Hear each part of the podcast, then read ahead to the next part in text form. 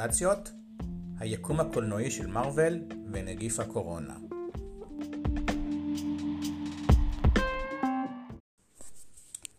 סטן לי, אגדת הקומיץ ובורא היקום של מארוול, הלך לעולמו בגיל 95 ב-12 לנובמבר 2018.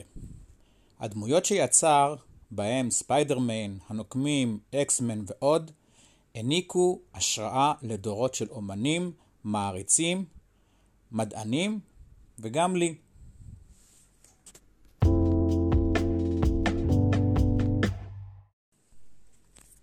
בשנת 1963 החלו מארוול לפרסם את הקומיקס אקסמן.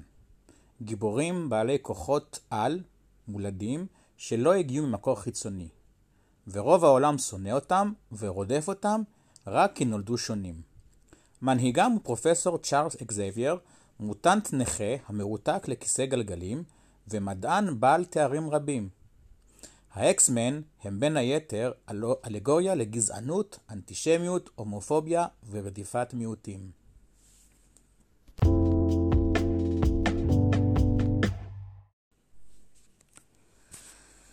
לאחרונה אנחנו שומעים יותר ויותר את המילה מוטציה בהקשר אחר, בהקשר של מגפת הקורונה. ובנוסף, מי שלומד ביולוגיה, לומד גם על המושג מוטציה במסגרת שיעורי הביולוגיה. אז לא פלא שלחלקנו מתעוררת השאלה, האם יש קשר בין המושג הביולוגי מוטציה לבין הסרטים של מארוול, ואיך כל זה קשור לעזאזל הקורונה? השאלה מתחדדת עוד יותר כאשר מצד אחד חלק מהמוטציות שניתן לראות בסרטים של אקסמן הן לא הגיוניות ולא יכולות להיות מבחינה מדעית, אבל מצד שני, לחלק מהכוחות של הדמויות בקומיקס אפשר למצוא מקבילות בטבע. וולברין ודדפול, למשל, יכולים לעבור רגנרציה, התחדשות של איברים, ולגדל את החלקים מחדש שנקטעו. וניתן למצוא את זה בטבע. ללטאות יש יכולות להצמיח מחדש את זנבן, לכוכבי ים שיכולים לגדל את הזרועות שלהם, וסלמנדרה שחלקן מסוגלות לגדל מחדש עיניים ואף חלקי מוח. אז שנים של שימוש במילה מוטציה בסרטי האקסמן, בספרים ובתקשורת, הפך אותה למילה תאונה, וכמעט תמיד מפחידה. בסיפורים, כשמתרחשת מוטציה, היא תמיד בעלת משמעות. בחוברות של הקומיקס, המוטציות הן מקור הכוח של הדמויות. אך האם זה ככה גם בעולם האמיתי? התשובה היא שבעולם האמיתי המצב הוא לא כך, ואפילו הפוך. לרוב המוטציות דווקא גורמות למחלות, ולא מקנות לבעל המוטציה כוחות על.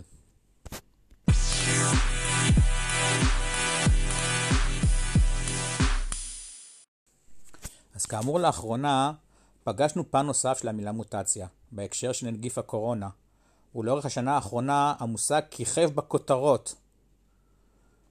כמה ימים כבר אחרי שהתגלה החולה הראשון בארץ, החלו להתפרסם בתקשורת כתבות על כך שהנגיף כבר עבר מוטציה.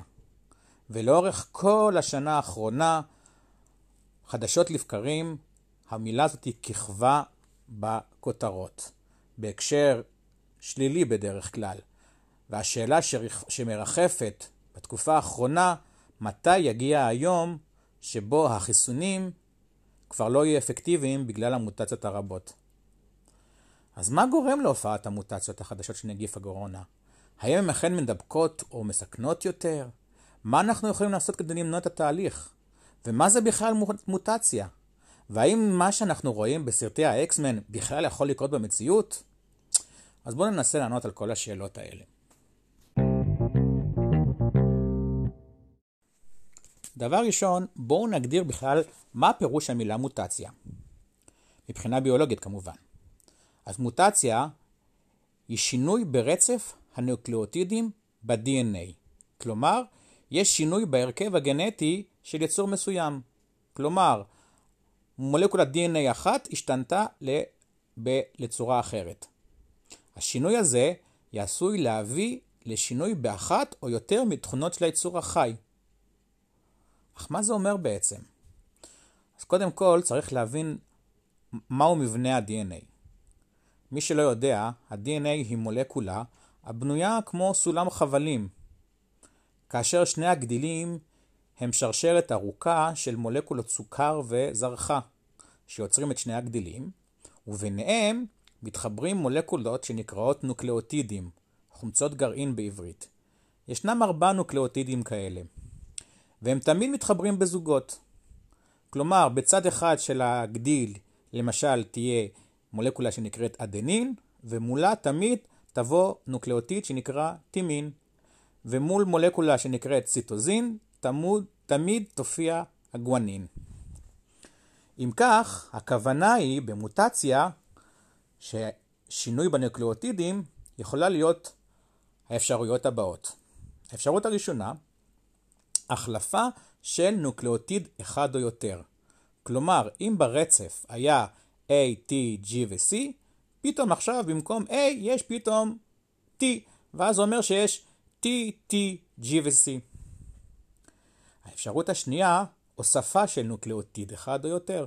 כלומר, אם הרצף היה A, T, G ו-C, עכשיו יש A, T, G, C, C, למשל. והאפשרות השלישית, החסרה של נוקלאוטיד. כן? אני מבין שכבר הבנתם את הכוונה. הסיבות להיווצרות המוטציות הן רבות ומגוונות, והן אקראיות. כלומר, איננו יכולים לצפות אותן, ואיננו יכולים לדעת מתי והיכן הם יקרו.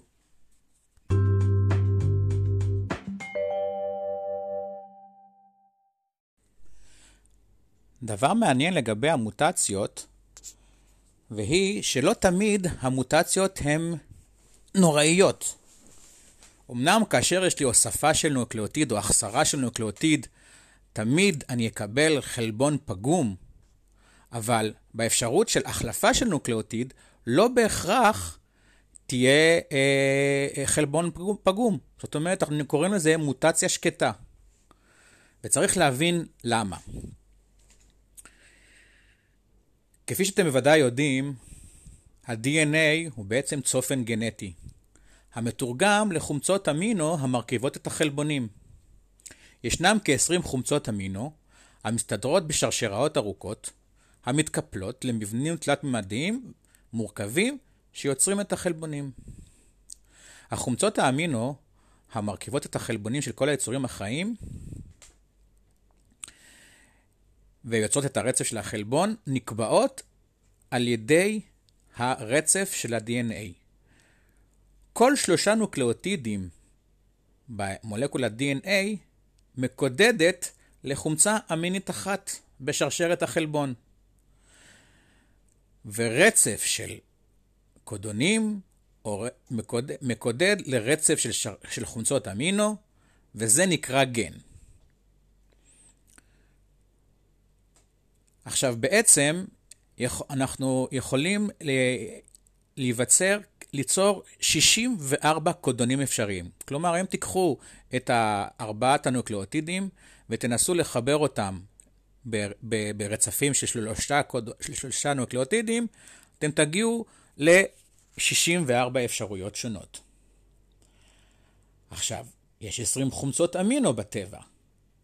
זה אומר שלכל חומצה אמינית יש יותר מקודון אחד אפשרי שמתרגם אותה. ולכן, אם ישנה החלפה של נוקלאוטיד אחד למשל, יש עדיין סיכוי שתתורגם אותה חומצה אמינית. אם אתם לא מאמינים לי, אז תיגשו לטבלה של צופן גנטי באינטרנט או בספרים, ותראו ותבינו את זה.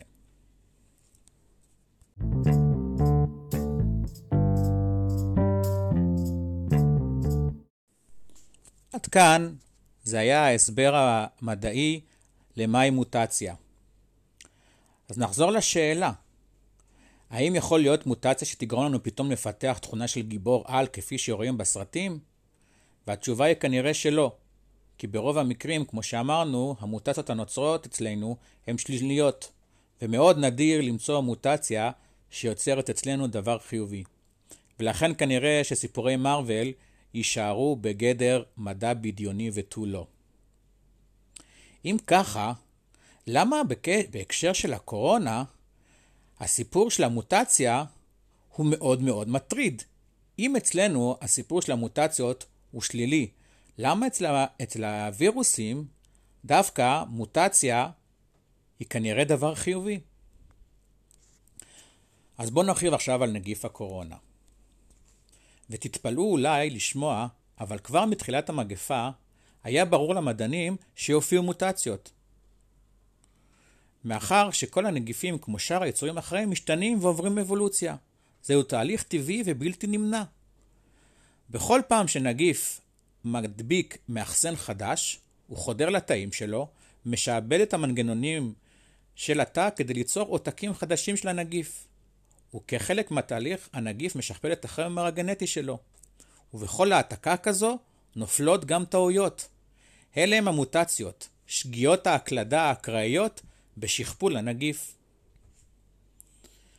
אז כאמור, אצל הווירוסים היווצרות מוטציות זה דווקא דבר חיובי, כי כך זה מאפשר להם לשרוד ולהתפתח ולהשתנות, בעוד הגוף ומערכת החיסון לומד ומתגונן מפני הווירוס המקורי שחדר לגוף הווירוס, ועכשיו, בזכות המוטציות, הווירוס אה, משתנה, ומערכת החיסון כבר לא מזהה אותו, ועומדת חסרת אונים. אם תרצו, קיים מרוץ חימוש מתמיד בין הווירוסים לבין מערכת החיסון. מערכת החיסון לומדת ומפתחת זיכרון חיסוני כנגד הווירוס, ובינתיים הווירוס משתנה ומתפתח.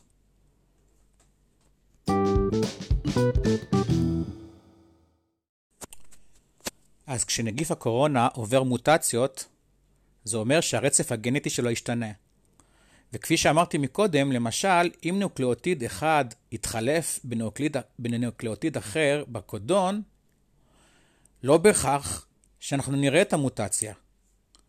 כן, אמרנו שתהיה מוטציה שקטה. כי הרצף הגנטי לא שינה את הרכב החלבונים ואת חומצות האמינו. לעתים אפילו מתברר שגם אם תתחלף חומצה אמינית מסוימת בחומצה אמינית אחרת, זה עדיין יהיה שינוי קל, וזה עדיין לא ישנה ויפגום בצורה משמעותית בחלבון.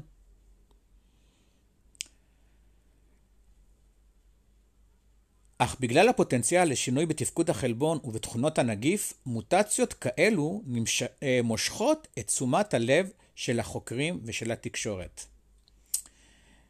עם הזמן מופיעות שושלות של הנגיף, שהצטברו בהם מוטציות רבות, שאצלם כבר משפיעות על המבנה של החלבונים שלהם.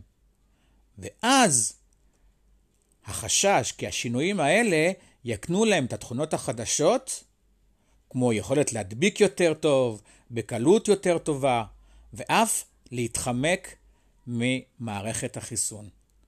וזה מה שמעורר דאגה בקרב קהילת המדע.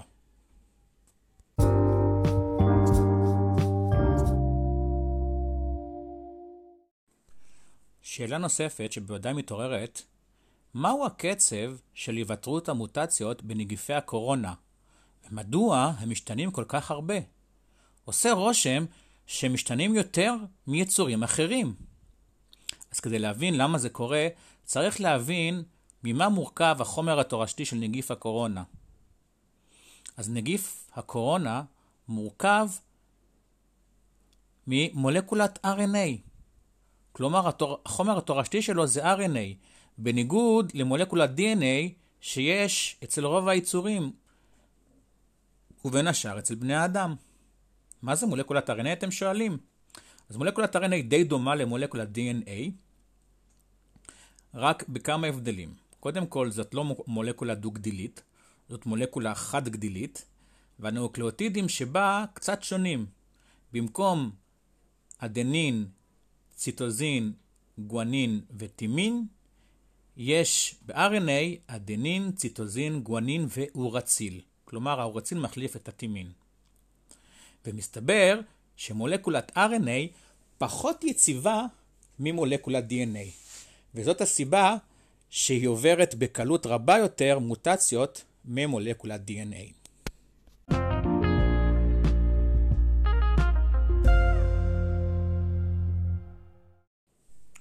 ולסיום, קצת היסטוריה על, מולק... על נגיף הקורונה. כאמור, הנגיף התגלה בחמישי בינואר 2020.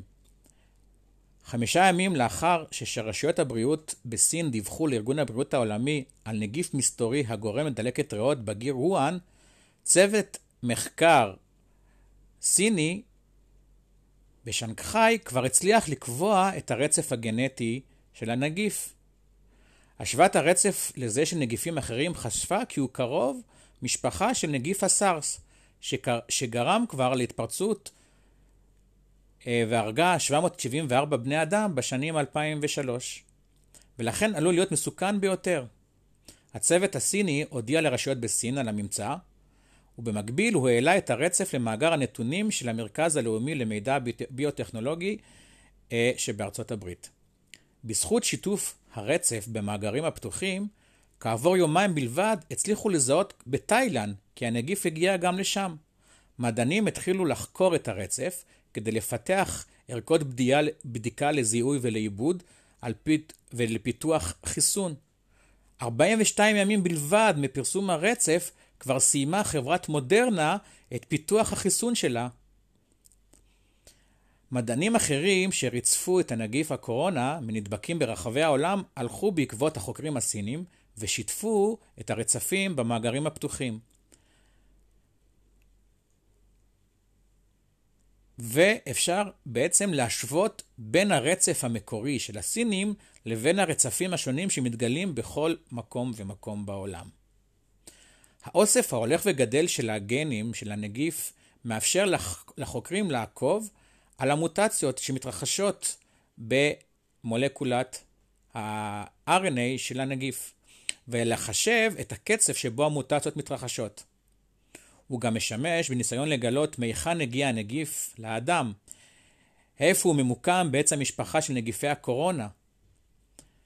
לאחר הפרסום של הרצף הראשון של הנגיף, התחיל המרוץ לחקור את ההיסטוריה האבולוציונית של הנגיף ולעקוב אחריו בזמן אמת. ונראה שבניגוד לנגיפים אחרים, נגיף הקורונה הוא איטי יחסית מבחינת קצב ההצטברות של המוטציות, שזה דווקא סימן מעודד. מעקב אחר שרשרת ההדבקה שלו מלמד שהוא צובר מוטציות בקצב של כאחת-שתיים בחודש, בעוד ששפעת עונתית צוברת כארבע מוטציות בחודש. הקצב האיטי נובע מכך שלנגיפי הקורונה יש מנגנון הגעה שמתקן חלק מהטעויות שמתרחשות כשהן יוצרות את העותקים החדשים של עצמם. וזה סימן מעודד גם לחברות החיסון וגם לנו. כמה מוטציות אנחנו יודעים כיום? אז בערך בממוצע יש כ-26 מוטציות בהשוואה לרצף המקורי שגילו הסינים לפני כשנה. ומאחר שהתהליך הוא אקראי, אפשר למצוא בעץ המשפחה של הנגיף שושת נגיפים שצברו פחות שינויים וגם כאלו שצברו יותר. אנחנו לא יכולים לדעת היכן תתבצר המוטציה ומתי וכמה מוטציות. ולסיכום, נחזור על המנטרה שכבר אמרנו כמה וכמה פעמים. מכיוון שהחשש הוא שמתישהו תגיע המוטציה שבעצם תנצח את החיסון, חייבים ללכת ולהתחסן לפני שהמוטציה הזאת תתגלה ותהפוך את החיסון לחסר תועלת. אז לסיום, רוצו להתחסן.